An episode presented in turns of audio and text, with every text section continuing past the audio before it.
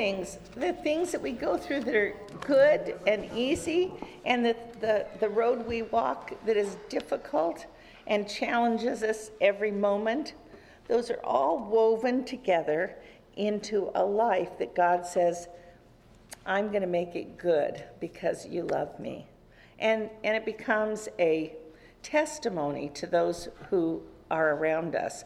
We spoke about that in uh, Robert brought us a psalm this morning. In Sunday school, anyone who'd like to join us for Sunday school, it's at 8:15, and we are still in the Psalms and having a wonderful time studying Psalms. And today we we really we really spoke about the foundational truths and living in those, but that God God is a wonderful and a kind God who does all things, working them together for good. Praise the Lord. Thank you. Let me open in prayer. Dear Father, what a precious promise that is that all things will work together in our lives for those who love the Lord. And as we walk through our lives, we have such wonderful, glorious moments, and they are mixed with hard and challenging ones. And somehow you take them and you weave a tapestry of great life and beauty. And so, Father, we do come before you this morning offering not only our church, but our individual lives. Work according to your purpose in each of us. Make us according to what you have for us to be, that we might be a light in our families and in this community, and that we might serve you well. We love you, Lord, and we say again, Come, Lord Jesus. Good morning, everybody. For those of you that are aware of what's been going on over in Hawaii, devastation, but the word of hope that I'd heard from uh, or regarding the banyan tree that's over there, it's a historical tree. Um, they expect it to survive. And then I had heard of an interview with a, a lady that encouraged her dad to leave his home on Maui. But he said, No, I'm going to be fine. I've weathered the storms before. Sadly, he didn't make it. My hope is that he knew the Lord Jesus. And it's a reminder to us that, you know, if that dad didn't know the Lord Jesus, that we'd still be throwing out that lifeline, the life preserver, the word of hope, and that leads us to the hope of heaven. Precious in the sight of the Lord is the death of his saints. Death is the one experience through which we will all pass. We may meet it with resignation, denial, or even without a moment's thought, but it will come. But death for the believer is distinctly different from what is the unbeliever's uh, uh, outlook. For us, it is nothing to be feared or shunned, for we know death is but the shadowed threshold to the palace of God. No wonder Paul declared, I desire to depart and be with Christ, which is far better. Sometime God gives his departing saints a glimpse of heaven. Partly we believe is to encourage those of us that remained. Just before dying, Billy Graham's grandmother sat up in bed, smiled, and said, I see Jesus. And he has his hand outstretched to me. And there is Ben, and he has both his eyes and both his legs. Ben was Billy Graham's grandfather who had lost an eye and a leg at Gettysburg. Are you looking forward to that day when you will go to be with Christ, which is far better? The hope for today. The, excuse me, the hope for today. Do you dread or fear death? God promises that the glories await us will outshine anything that we can be leaving behind.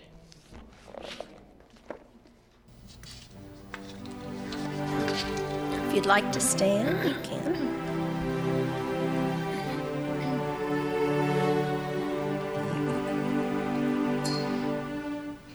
Draw me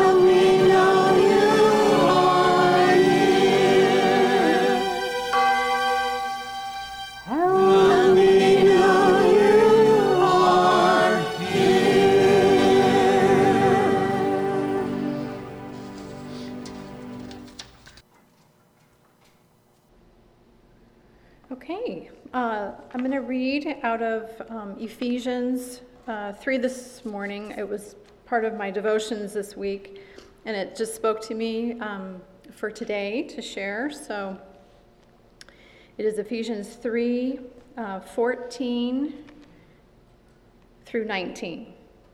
When I think of the wisdom and scope of his plan, which is God's plan, I fall down on my knees and pray to the Father of all the great family of God, some of them already in heaven and some down here on earth, that out of his glorious, unlimited resources, he will give you the mighty inner strengthening of his Holy Spirit. And I pray that Christ will be more and more at home in your hearts, living within you as you trust in him. May your roots go down deep into the soil of God's marvelous love, and may you be able to feel and understand, as all God's children should, how long, how wide, how deep, and how high His love really is, and to experience this love for yourselves, though it is so great that you will never see the end of it, or fully know or understand it. And so at last, you will be filled up with God Himself. Praise God. That's amazing. That's amazing love. Um, join me in prayer. Heavenly Father, we come before you this day with grateful hearts. We thank you for your love and mercy that never fail us. As we gather today, we ask that you bless those persons who are on our prayer page and unspoken requests. We lift up those people and their individual situations to you for your wisdom and forgiveness of our sins and our church, Desert Gardens.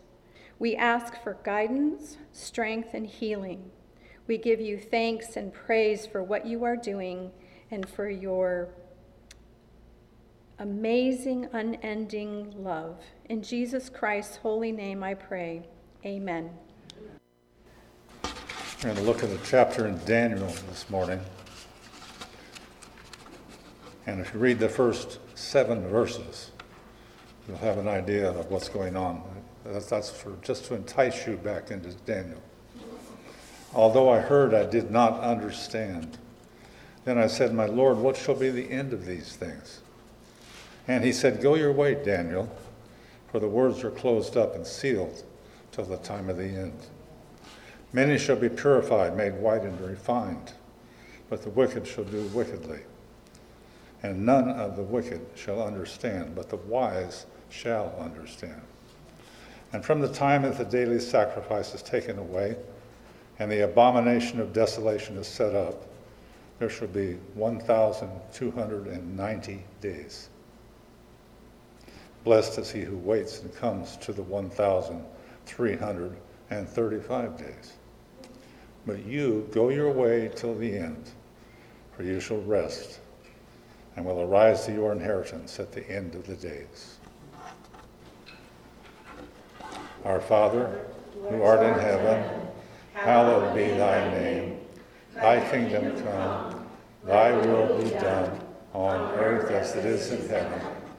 Give us this day our daily bread Forgive us our debts as we forgive our debtors. And lead us not into temptation, but deliver us from evil. For thine is the kingdom, and the power, and the glory forever. Amen.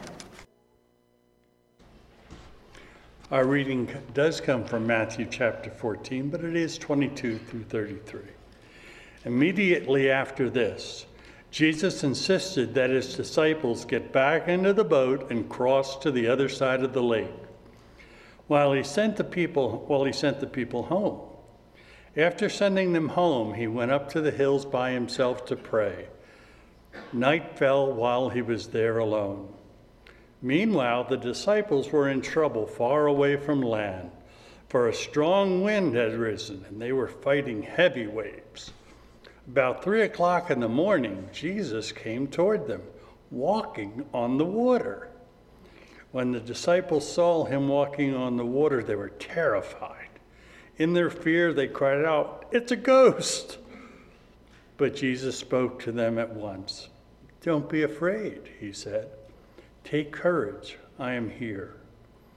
Then Peter called out to him, Lord, if it's really you, tell me to come to you walking on the water.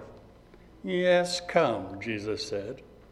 So Peter went over the side of the boat and walked on the water toward Jesus. But when he saw the strong wind and waves, he was terrified and began to sink. Save me, Lord, he shouted. Jesus immediately reached out and grabbed him. You have so little faith, Jesus said.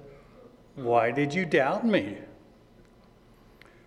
When Jesus climbed back into the boat, the wind stopped. Then the disciples worshiped him. You really are the Son of God, they exclaimed. And we say, ah, duh. But, you know, they were there. It was a different thing when, you, when you're right there. Uh, if you'll join me in the responsive reading God of salvation, who sent your Son to seek out and save what is lost, hear our prayers on behalf of those who are lost on the. Receiving these petitions and thanksgivings with our unending compassion. Amen. Let us pray. Heavenly Father and creator of the universe, owner of all, you can your powers are beyond anything that we can understand. You fortunately have left us an instruction manual. And Lord, it's it's it's there's a lot of things we're supposed to do. And Lord, we, we try our best to learn more about you through, through, the, through the Bible. And you do teach us to give, to share, that you have shared with us and we should share with others. So, Lord, we ask that the gifts that we give today be used in a way that is pleasing in your sight. This we ask in Jesus' name. Amen.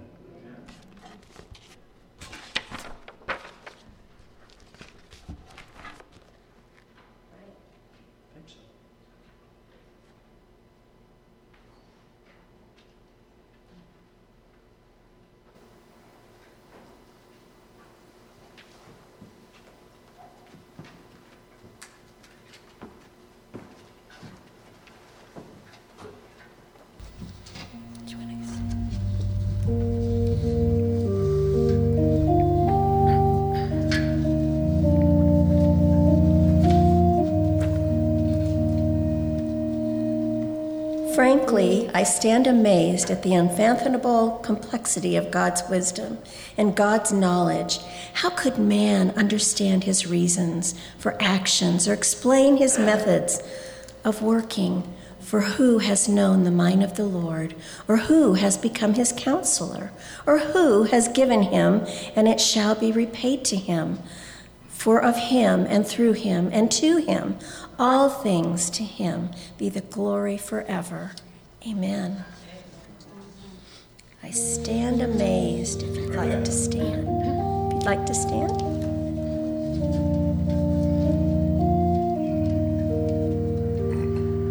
I stand amazed in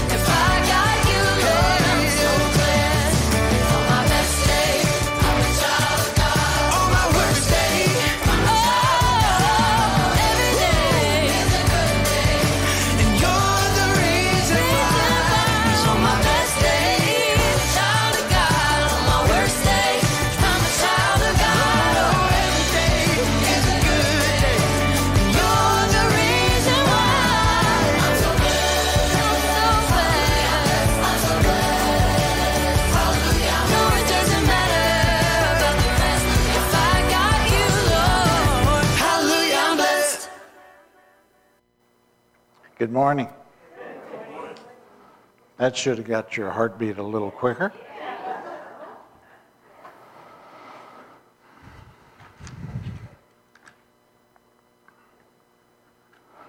Title of my sermon this morning is Children of God, Part 2 Recreation. Our text this morning is 2 Corinthians chapter 4 and 5.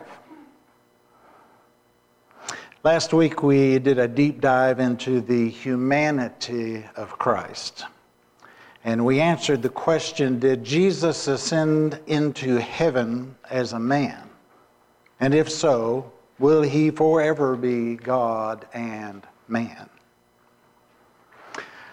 I feel so sad for we Cumberlands because we have no catechism. But guess what? We're going to do one this morning. What you heard this last week, we're going to review and make it into a catechism. We're going to own it this morning and make it ours. Typically, catechisms are questions and answers, and uh, we'll do basically a question and answer format this morning. But first, let's pray. Heavenly Father, we thank you that you are ours. And uh, we bless you. We, we are truly blessed that you are ours. We acknowledge that. We praise and thank you for that. We ask you to speak to our hearts and minds, open our spiritual ears, open our minds to receive the truth of your word this morning and let it empower us, encourage us. In Jesus' name. Amen. Show us slide one, if you would, please.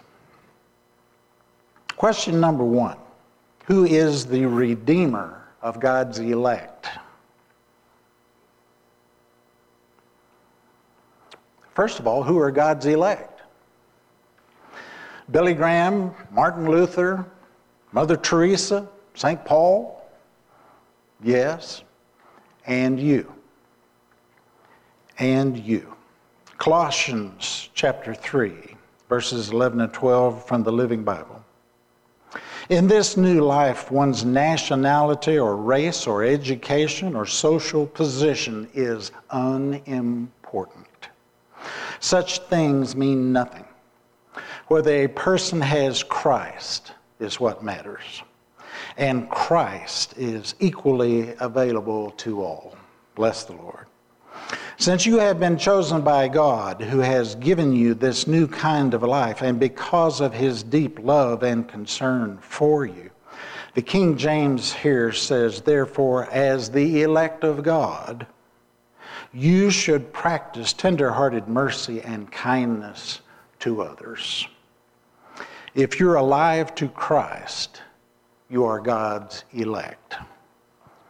In other words, if you have the gifts of the Spirit operating in your life love, joy, peace, patience, kindness, goodness, faithfulness, gentleness, and self control we all struggle with that last one then you are God's elect.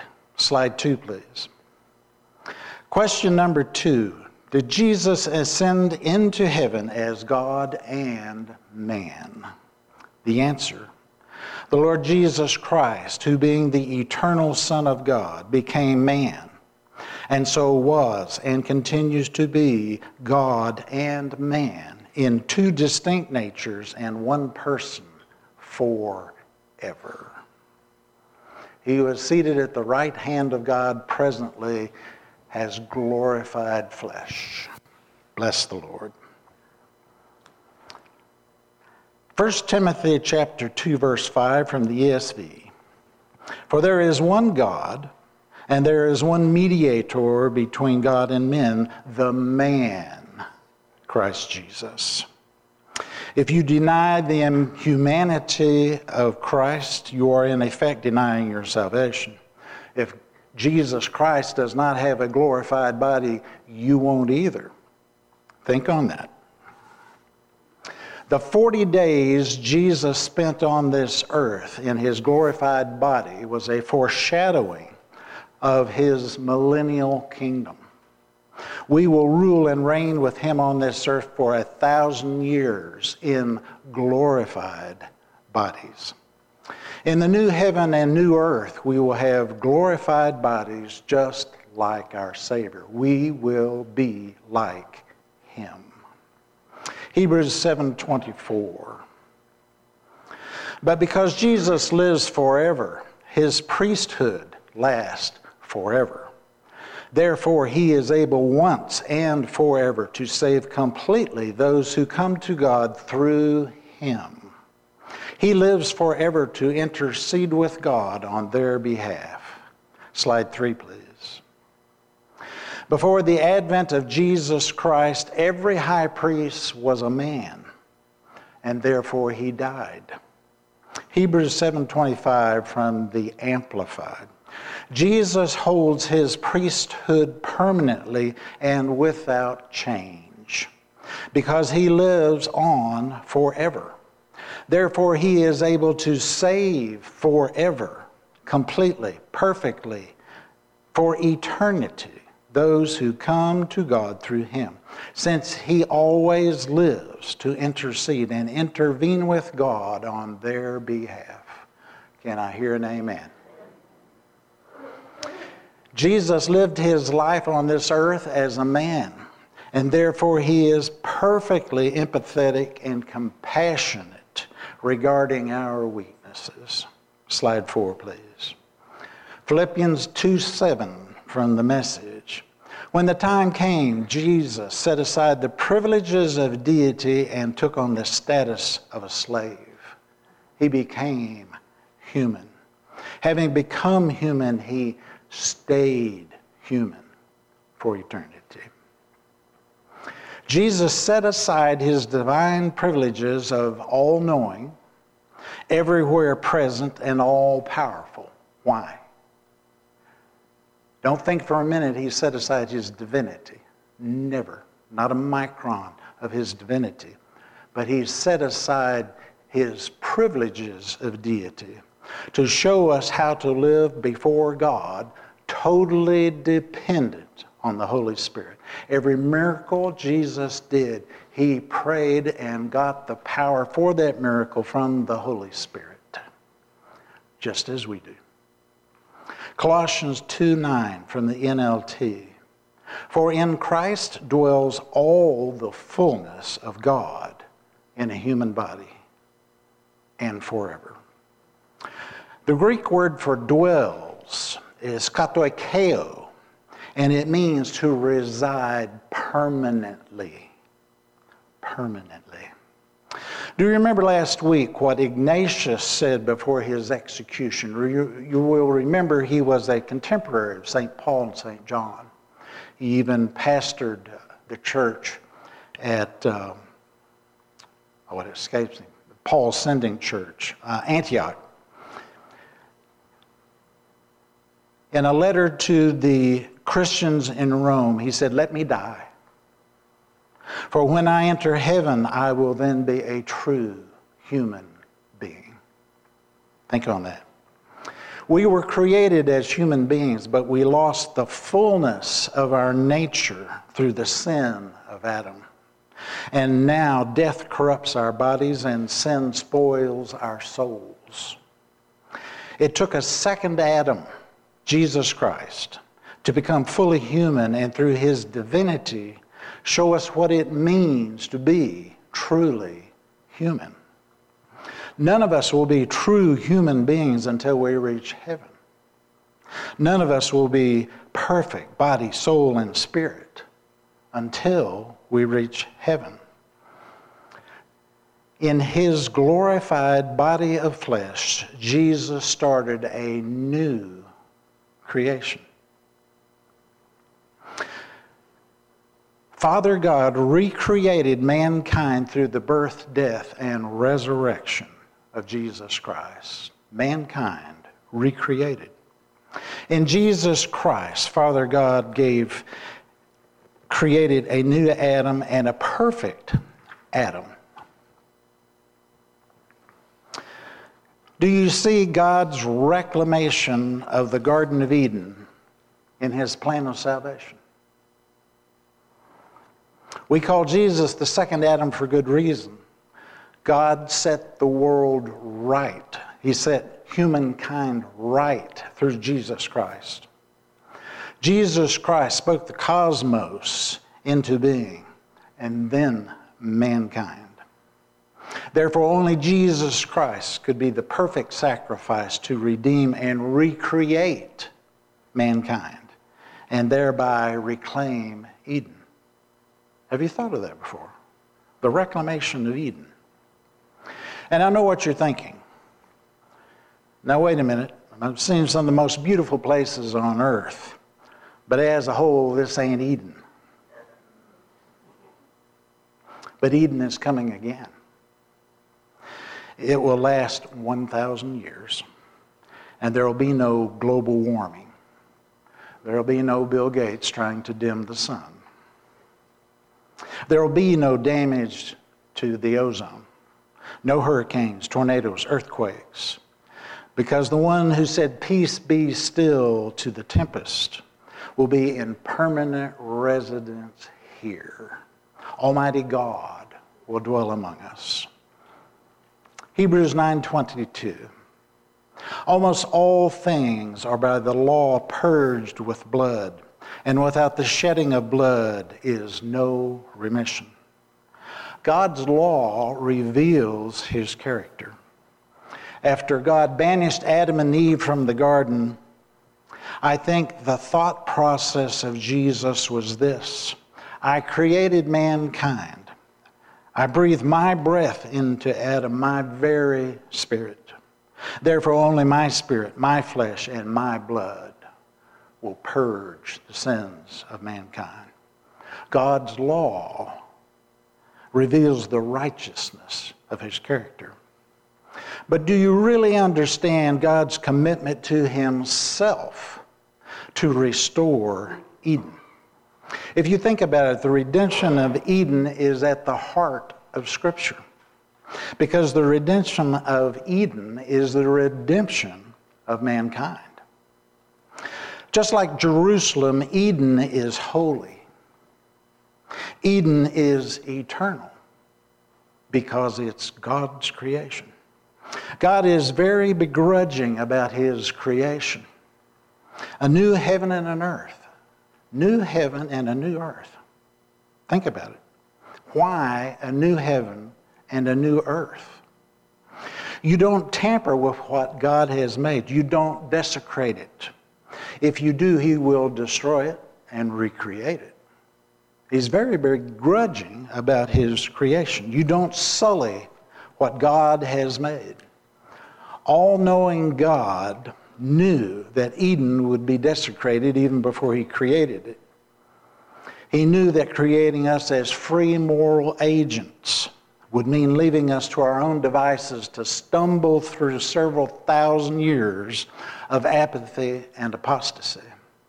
But he chose to honor the glory of his own character by redeeming us with his blood. We call that grace.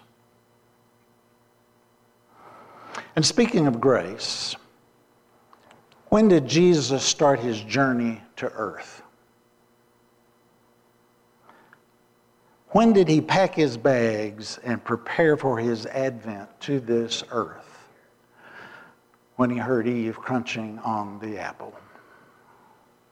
The salvation story is all about the restoration of Eden. The last pages of the book tell us so. Slide five, please. Revelation 21, 3 through 5. I heard a loud shout from the throne saying, Look, God's home is now among his people. He will live with them, and they will be his people. God himself will be with them. Eden restored. He will wipe away every tear from their eyes, and there will be no more death, or sorrow, or crying, or pain. All these things are gone forever. We had all this in Eden before the fall. And the one sitting on the throne said, Look, I am making everything new. And then he said to me, Write this down, for what I tell you is trustworthy and true. And he also said, It is finished. I am the Alpha and the Omega, the beginning and the end. To all who are thirsty, I will give freely from the springs of the water of life. All who are victorious will inherit all, underline that, all these things. And I will be their God, and they will be my children. It's all about Eden. It's all about walking with God in His garden. It's all about perfect communion with our Creator and Savior. It's all about God recreating the Eden that He originally intended. That's what the new heaven and the new earth is all about recreating what was lost. Slide six, please. Question number three Why is Jesus called the first fruits of the dead?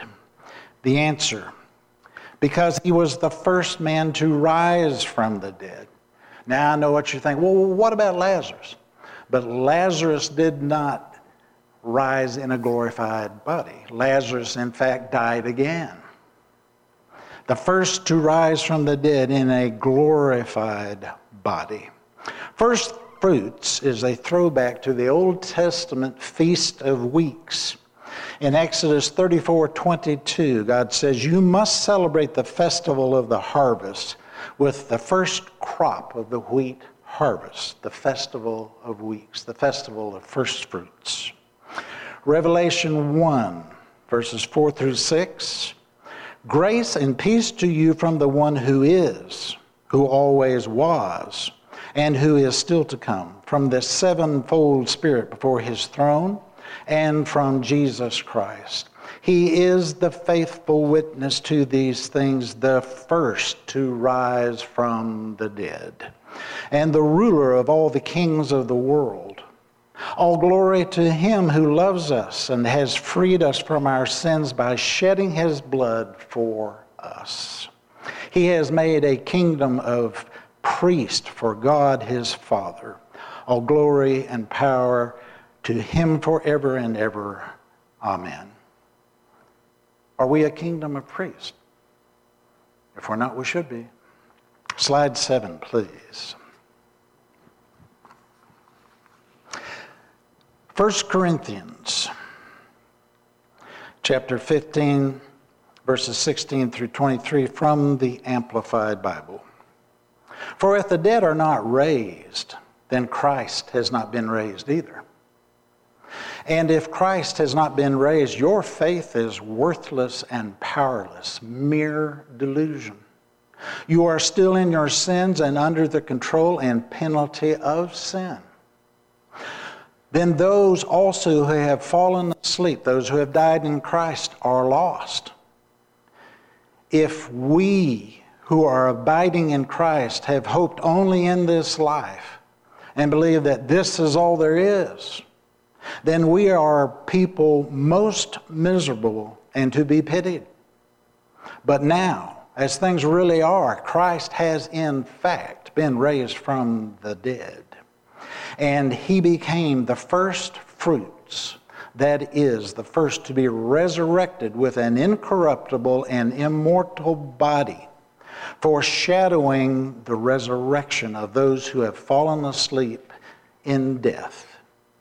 For since it was by a man that death came into the world, it is also by a man that the resurrection of the dead has come. For just as in Adam all die, so also in Christ all will be made alive. But each in his own order Christ, the first fruits, then those who are in those who are Christ's own will be resurrected with incorruptible, immortal bodies at his coming. Can I hear an amen? Slide 8, please. Colossians 1:17. And he, Jesus, is the head of the body, the church, who is the beginning, the firstborn from the dead, that in all things he may have preeminence. For it pleased the Father that in him, Jesus, all the fullness of the Godhead should dwell, and by him to reconcile all things to himself. By him, whether things on earth or things in heaven, having made peace through the blood of his cross. Recreated. Slide 9. Colossians 1 15 and 16 from the message. We look at this Son and see the God who cannot be seen. We look at this Son and see God's original purpose in everything He created. For everything, absolutely everything above and below, visible and invisible, rank after rank after rank of angels, everything got started in Him and finds its purpose in Him. He was there before any of it came into existence and holds it all together right up to this moment. And when it comes to the church, he organizes and holds it together like the head does a body. He was supreme in the beginning and leading the resurrection parade. He is supreme in the end. From beginning to end, He's there, towering far above everything and everyone. So spacious is He, so roomy, that everything of God finds its proper place in Him without crowding. Not only that, but all the broken and dislocated pieces of the universe, people and things, animals, atoms, get properly fixed and fit together in vibrant harmonies, all because of his death, his blood that poured down the cross. Recreation. He who created Eden redeemed Eden with his own blood. do we see recreation of mankind as the very reason Christ died. Not just the forgiveness of our sins, not just that we will share eternity with Him, but to recreate us. God made Christ's sacrifice on the cross His recreation of the human race, His redemption of Eden, all by way of the first real, true human being.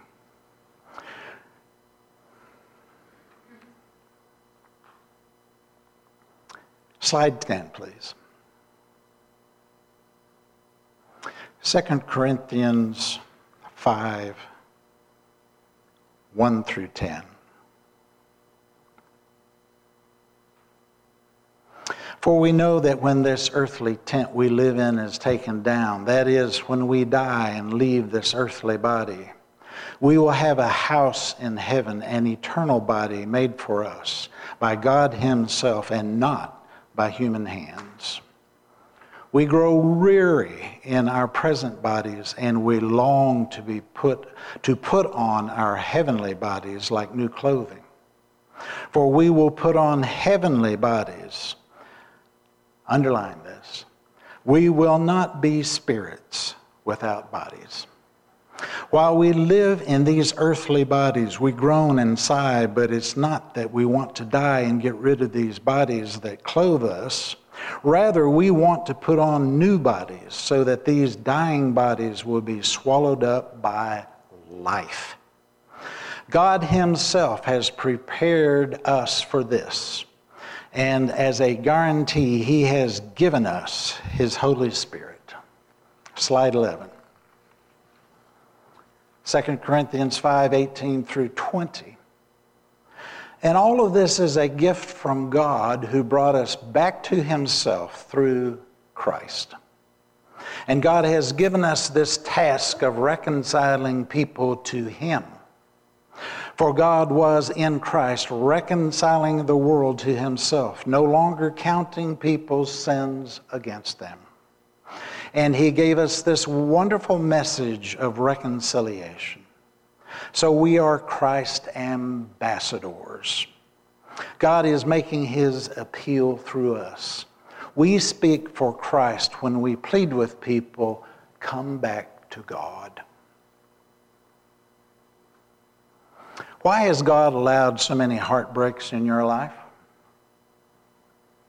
I know you've thought on this. Have you ever asked yourself this? But to God, a broken heart is beautiful. It is a beautiful thing. Slide 12, please. Psalm 51:17 from the Amplified Bible.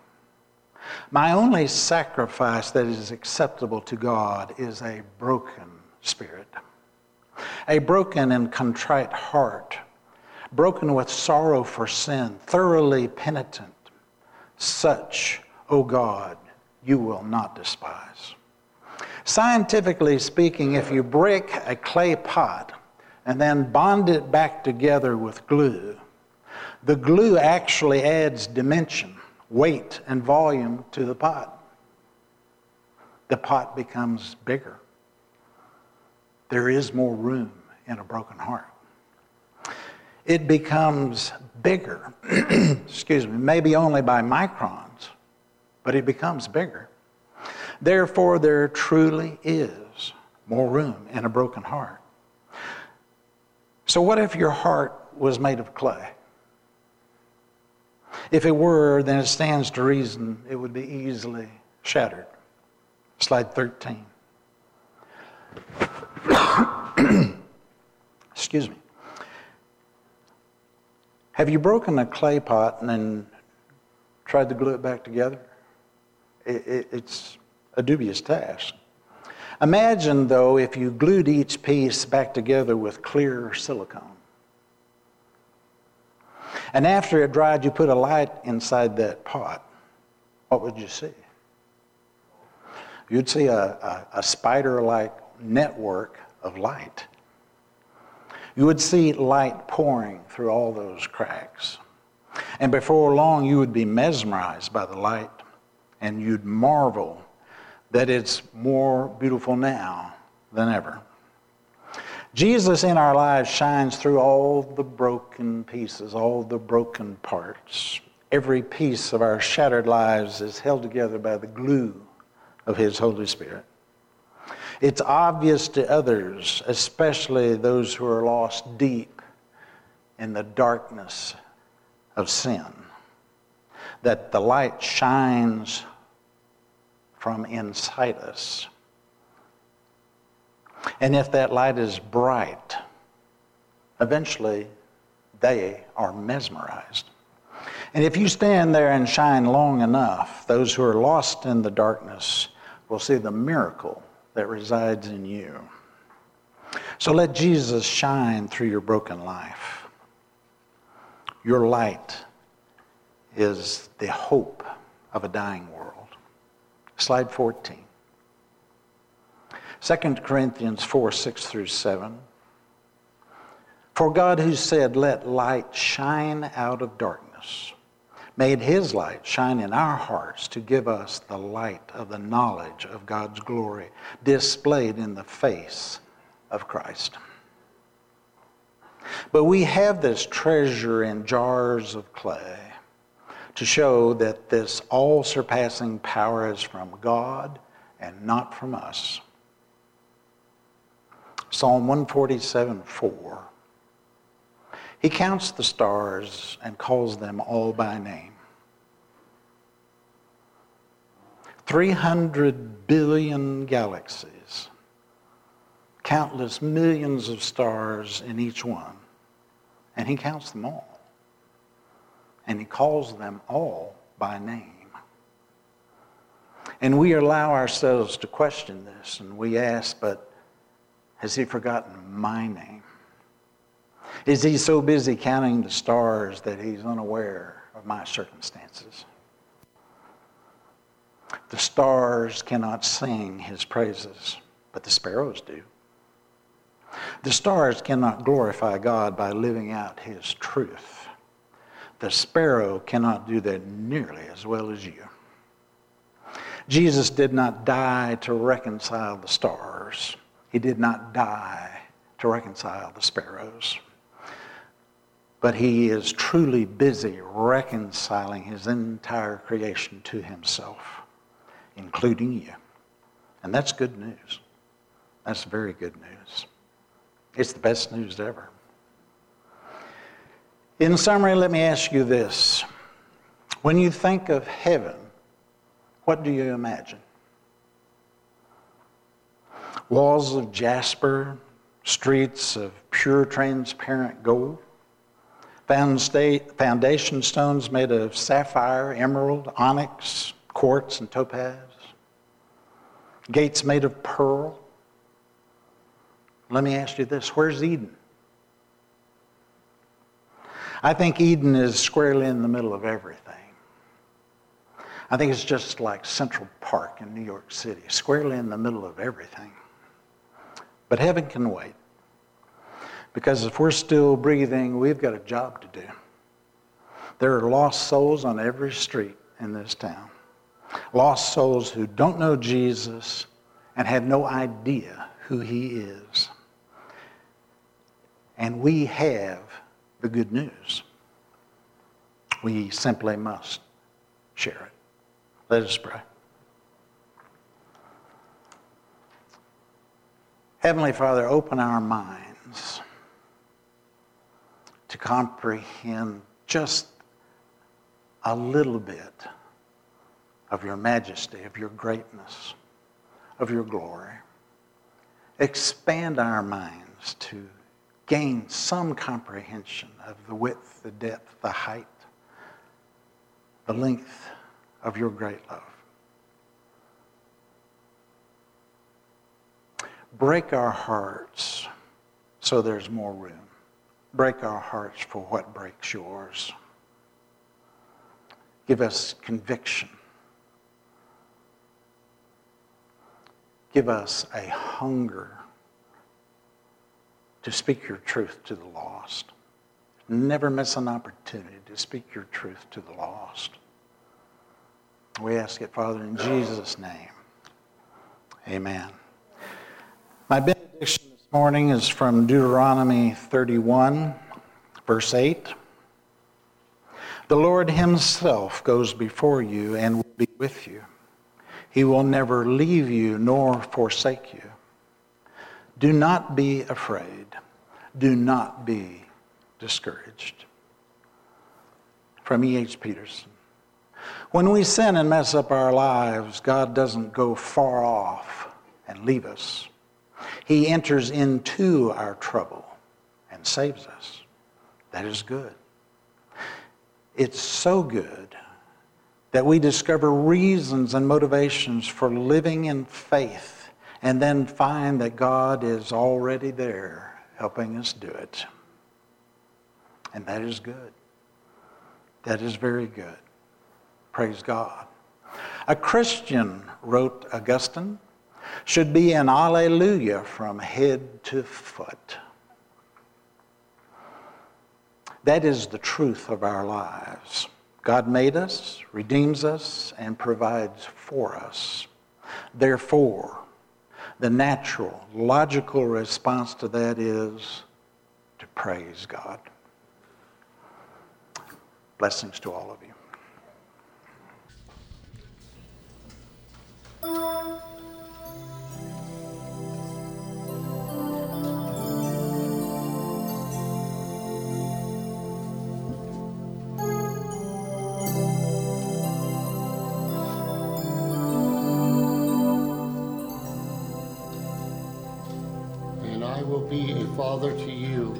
Shall be sons and daughters to me, says the Lord Almighty.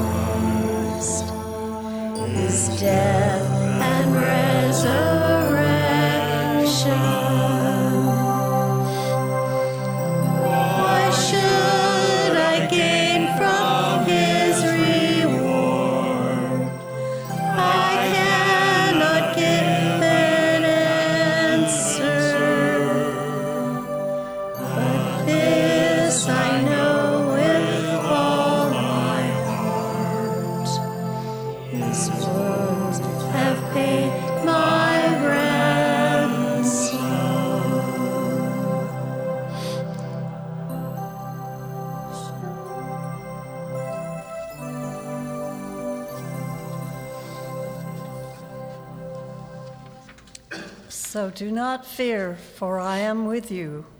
Do not be dismayed, for I am your God. I will strengthen you and help you.